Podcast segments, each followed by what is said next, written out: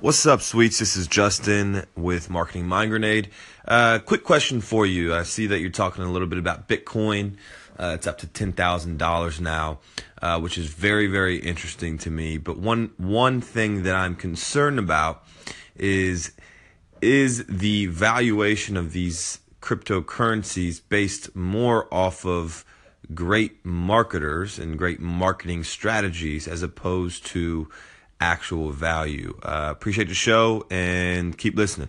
Great question, Justin. One I don't think enough people are asking before they start investing into cryptocurrencies.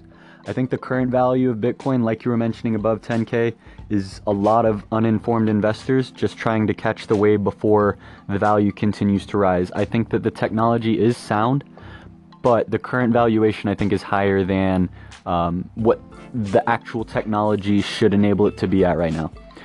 Other ones, such as a lot of the altcoins that have been coming out, um, all of these ICOs, a lot of these are just marketing schemes.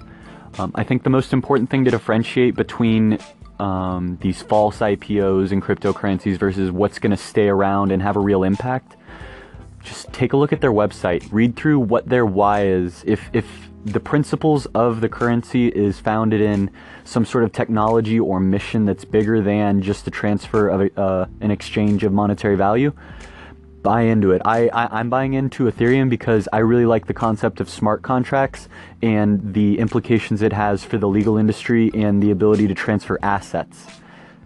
There are other blockchains and cryptocurrencies that are better for international transfer of money, um, micro transactions, and such. Figure out what it is you're interested in from a technology standpoint, and I'm sure there's a cryptocurrency that's currently undervalued that has a lot of potential for you to invest and make a lot of money on. That's not being overmarketed, and maybe you as a marketer can run in and fill that need within those cryptocurrencies to to just broadcast and amplify their their signal to a larger audience.